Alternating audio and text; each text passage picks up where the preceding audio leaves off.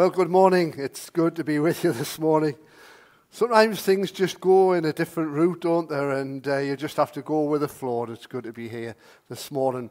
Um, Susan, my wife, those of you who know, she is my wife, uh, isn't well this morning, but she just sent me a message uh, saying that she's watching on the link. And would Lorraine just lower her music stand because she can't see our lovely face? So there you go, Lorraine. There you go. I thought I'd escape because, you know, those of you who preach, you know your worst critic is your wife. And I thought I'd escape this morning because she wasn't going to be here, but she's watching. So, hi, Susan. Hello. And, and welcome to all those other people who are watching and all our friends who we really wish were here amongst us, but for different reasons aren't with us this morning. We just give you a warm welcome to our service this morning. So, we start Advent and we're looking at the cast of Christmas. How many here have ever been in a nativity play at any time in their lives? Right, I'm going to embarrass you now. Terry, what were you in the nativity play? Joseph. Joseph. Who else put their hands up? Paul, did you put your hand up? What you were? Tim, what were you? A star. Ah, oh, he's been twinkling ever since. There you go. Okay, anybody else? Anybody? A shepherd? Uh, oh, that's very appropriate for you, look, Karina. Val? A Virgin Mary, right? Oh, very lovely. Did you have a lovely doll with you to, to hold? Anybody else? Come on. Mary. Mary. You were Mary as well. Anybody else? A wise man. That's very appropriate for you, Sean. Lex, were you ever anything?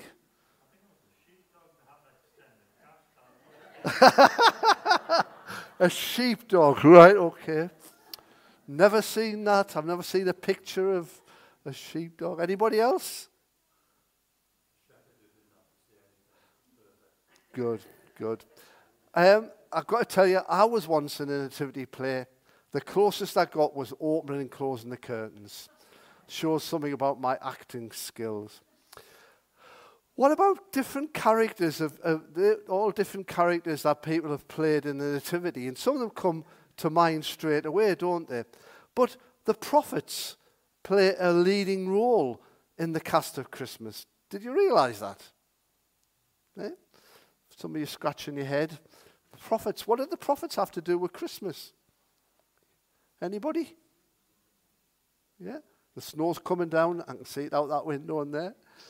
We've got plenty of coffee and tea and biscuits. We can last a little while this morning. What do the prophets have to do with Christmas? Well, it was actually the prophets throughout the Old Testament who told everybody that Christmas was going to happen. They all said, Somebody's coming and he will be a Messiah, he'll be the Savior. But I want to tell you this morning that actually something happened earlier than the prophets. And um, the, earliest time, uh, we can go on to the next one, Sean, was uh, in Genesis. Did you realize that part of the cast of Christmas is found in Genesis? Yeah? This is going to test your theology and your thinking here, right? Because right back in Genesis, we read these words, and I will put enmity between you and the woman, and between your offspring and hers. He will crush your head, and you will strike his heel. And that's, of course, the story of Adam and Eve when uh, they gave in to sin and sin came into the world. And that verse there tells us that something's going to happen in the future that will put that right. And it says there that between your offspring and hers, so that's the offspring of Adam and Eve, something would happen. Well, of course, Jesus was of the offspring of Adam and Eve. Everyone was of the offspring of Adam and Eve. And something was going to happen that would change and crush the head, get rid of the thing that the, the, that the uh, serpent had brought into the world, that sin had brought into the world. So there we have a forecast that something's going to happen in the future that's going to change the world. Now, if you're a student and you're not, some people might know this. It's called, I'm sure Tim did this when he was at college, proto evangelium, right? If you know nothing else, go home and remember that word. Proto, can you all say it together? Proto evangelium. And it's a compound of two Greek words which point, which protos meaning first and evangelion meaning good news or gospel. So I guess that's where the word evangelism comes from good news of the gospel. So, right there in Genesis, we find a reference to Christmas. Strange, that, isn't it? Right there in Genesis. But then the whole of the Old Testament, as we move on and look at the prophets, is uh, a reference to Christmas. And the big one that we always remember at Christmas is this one from Micah, where Micah says, But you, Bethlehem, Ephrathah, though you are small among the clans of Judah, out of you will come from me one who will be ruler over Israel, whose origins are from old, from ancient times. So isn't that amazing that Micah, 700 years before Jesus, wrote exactly where Jesus would come from, from Bethlehem. And then as history went on and time took on, we found that that's where Jesus was born in Bethlehem. Now, anybody who says that's a coincidence obviously just wants to say the Bible's rubbish. But isn't it just amazing that the Old Testament facts confirm the things that happen in the New Testament and with Jesus? And what's really great about this is all the prophets are pointing to the New Testament.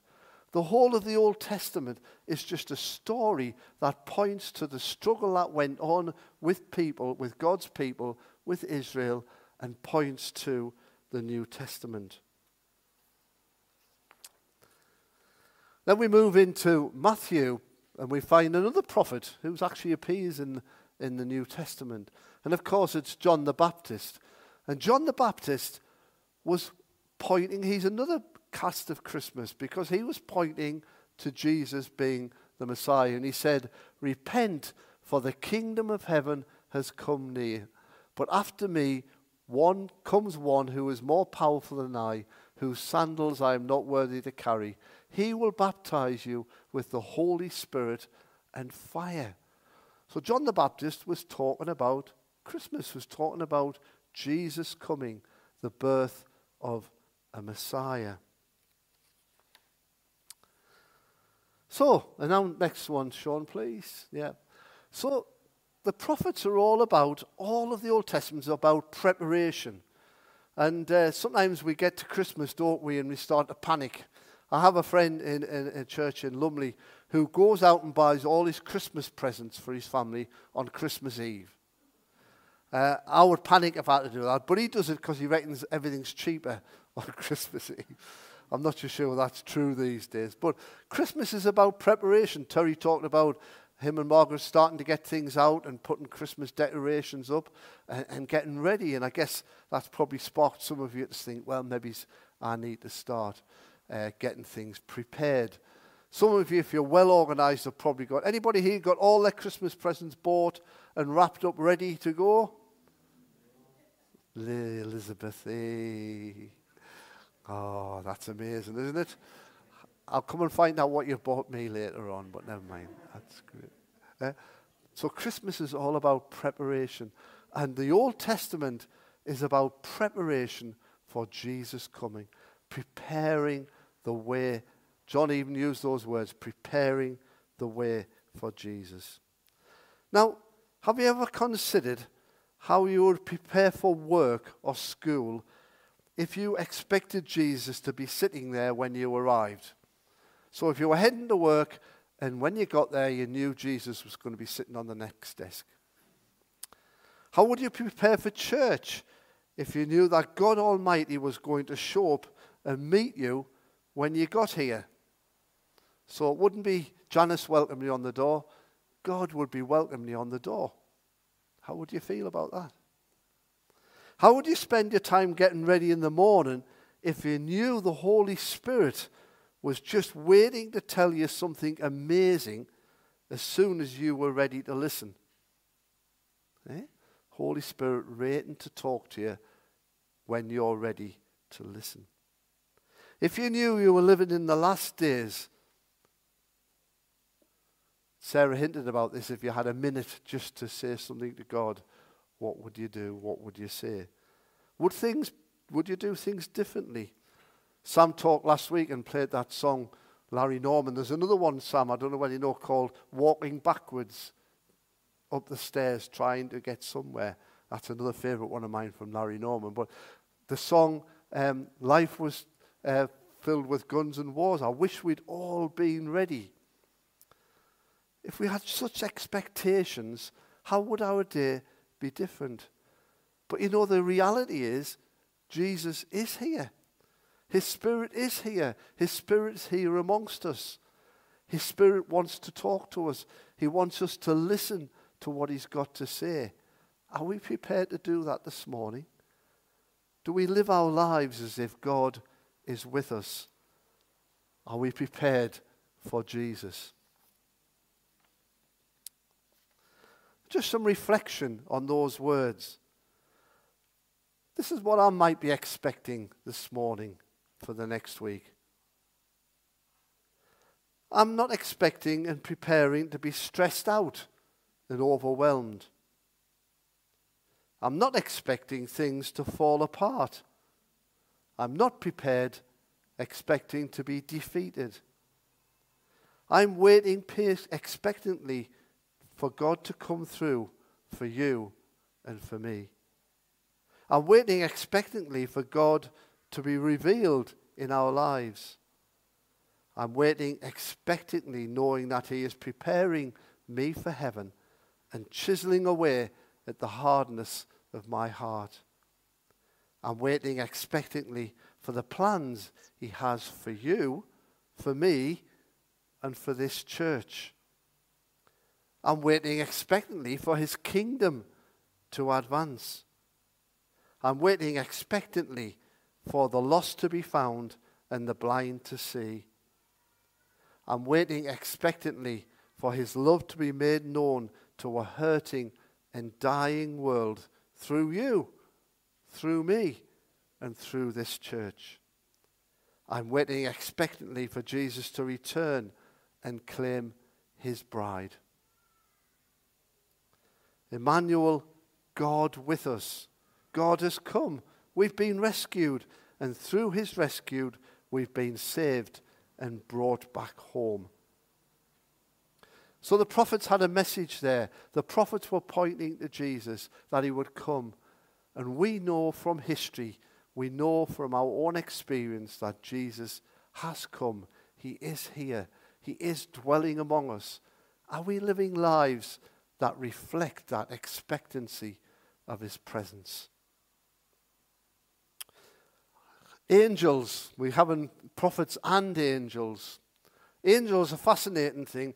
In America, they do angels in a big way, don't they? They have households with pictures of angels and they have their guardian angels and they really go into angels in a big way. Uh, and I'm not saying that's wrong, but uh, sometimes we've got to keep things in, in perspective. Angels, what do angels look like? Hey? What's your image of an angel? Who was an angel in the nativity play when they were younger? Anybody? What did, what did you look like? I know you look beautiful because I can remember seeing you, but what did you have on? A white dress. So all angels are dressed in white, do you think? I think you had some wings, didn't you? Yeah, wings. Have angels got wings? Straw poll, who thinks angels have got wings? Some people are not sure pass it. Hey, don't play safe. Don't put your hand up. That's great. Yeah, well, we, we have this Im- image of angels, don't we, from the Christmas story when the host of angels came and sang and uh, glowed, and maybe it was like that. I'm not sure. I don't know who who drew these pictures. wasn't around at the time, so how do they know what it looked like? Or are angels like warriors, like that picture on the bottom right hand side with a sword in the hand and, and uh, you know, they're there and mighty warriors of angels? I'm not really sure. But I tell you what, if I'd been in that field where the shepherds were and that angelic host of angels, that host of angels appeared, how would I have felt? Well, I think I'd have been a little bit fearful. Yeah? Hence, when the angels spoke, they said, Fear not, I bring you good tidings of great joy. For unto you in this day in the city of David is born a Saviour who will be Christ the Lord. Angels. Then let's move on to the next verse. So this is what the, in Luke we see. Suddenly a great company of a heavenly host appeared with the angels, praising God and saying, Glory to God in the highest heaven, and on earth peace to those on whom his favour rests. Now, I just want to talk a little bit about peace, right? Because as I've read this, I've realized that my understanding of what peace these angels brought and what actually they were, were talking about are two different things. My thought was that peace on earth would be where all nations lived in harmony together. We'd never fall out with our neighbor. We'd never fall out with our friends or our family. We'd have complete peace. Yeah? Is that what your thoughts are? Peace on earth? No? Yeah? It is. Well done. Thank you. Yeah? Well, that's one level of peace. But actually, I want to suggest to you this morning that that isn't the peace that the angels were singing about. The angels were singing about a peace. It says, to those, back again, Sean, you jumped too quick. On earth, peace Peace to those on whom his favor rests, right? And I think what this peace is, when I've looked into it, is it's peace between you and God. It's another word for salvation. It's we have peace with God. Justified, the verse says, justified by faith, we have peace with God. And we can strive for worldly peace but the peace that God's given us is peace with Him.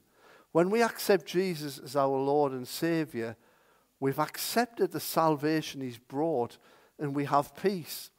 And, and that should mean things like when somebody says to us, Are you going to heaven? We don't go, Oh, well, I don't know. I don't know whether I'm good enough. I don't know whether I've done enough good things in my life.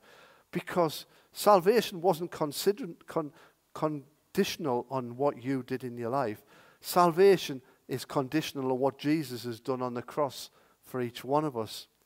So we can have peace with God, and that's peace of knowledge that we are His and we are saved and we're going to heaven.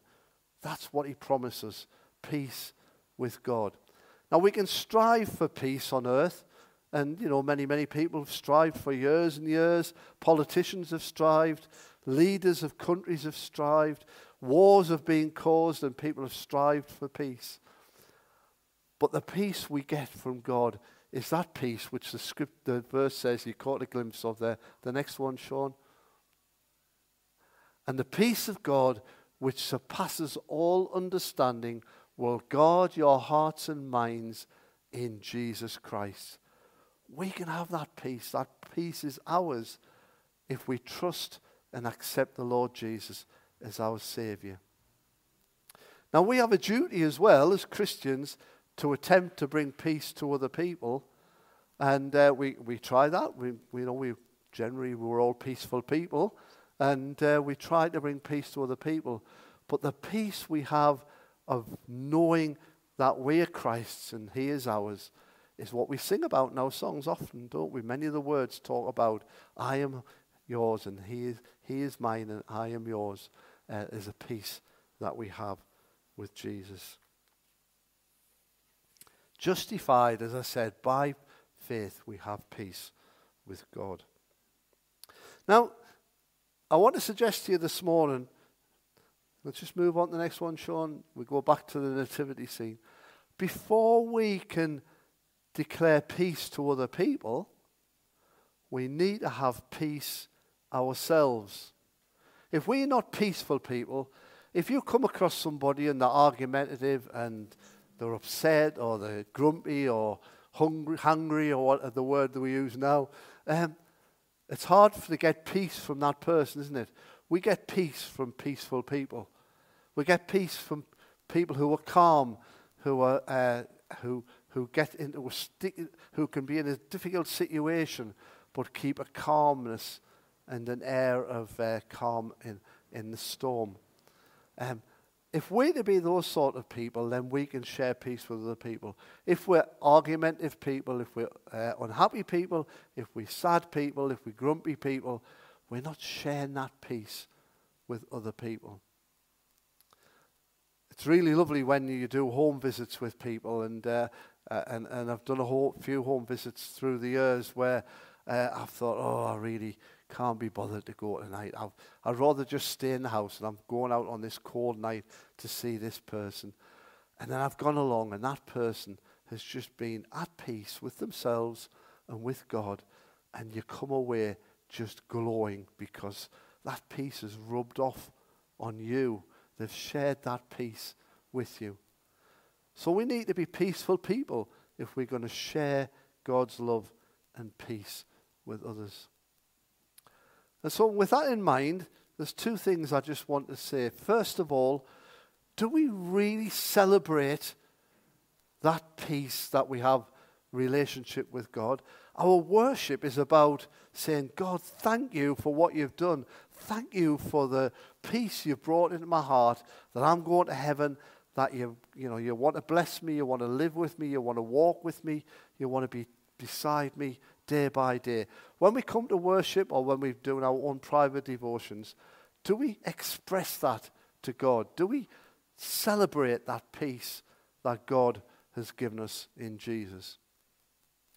And secondly, I just want to ask this morning are we able to show peace in our lives? And sometimes, you know, there are times in our lives when we don't feel peaceful. Sometimes we've got to admit there are times when we think, don't even want to go to church. I don't feel like it at the moment. Sometimes that's during times of sorrow. Sometimes that's times of uh, family disputes and things like that, uh, where we just don't feel peaceful. Uh, but we can have that peace that passes all understanding if we just trust in Jesus. So this morning, what I like to do is just have a time of prayer because I think there's some people here who are feeling quite upset at the moment, who feel they've got a grievance with somebody and it hasn't been sorted out. Perhaps it's been going on for years, and every day you think, why hasn't this come to an end? Maybe it's something you've got to do. Maybe it's something somebody else has got to do. But I just want to pray for each one as we start this Advent, Advent period that we'll all know that peace and that we'll all have such a peace in our hearts and lives that we can share the peace of God with other people. So we're just going to pray now. I'm going to invite the Holy Spirit just to touch our hearts and minister to us. Father, I thank you for our time together. Thank you particularly for those people who haven't come, who need our prayers at home, and uh, we want to bless them as well. So, wherever you are today, whether you're in this congregation or whether you're sitting at home uh, or whether you're uh, somewhere else in the country, Father, we pray that your Spirit will just move in our hearts now. Will you touch each one of us? And where there's anguish and upset, Father, will you now, as we invite you, just bring peace into our hearts and into our lives?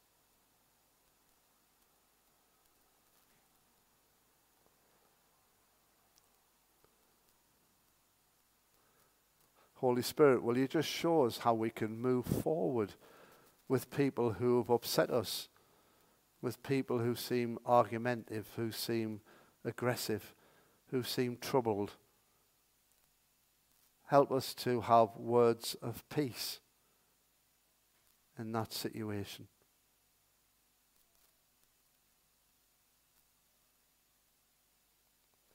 Those who are angry and perhaps angry with God because of circumstances. Father, bring peace into those situations.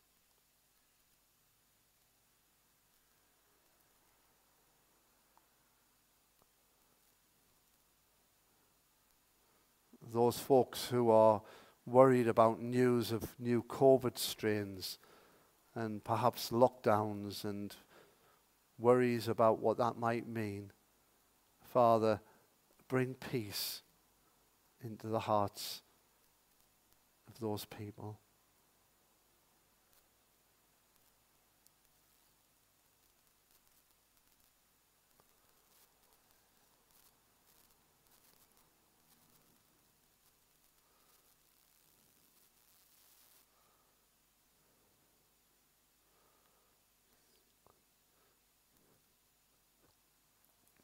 Christmas is meant to be a time of joy and family and happiness, but for many it isn't, Lord. Help us to bring peace and love into every situation.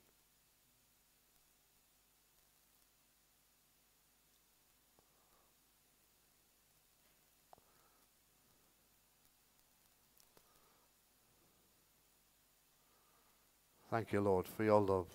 Thank you for Jesus. Thank you that we can celebrate his coming because he brings peace into our lives. Amen.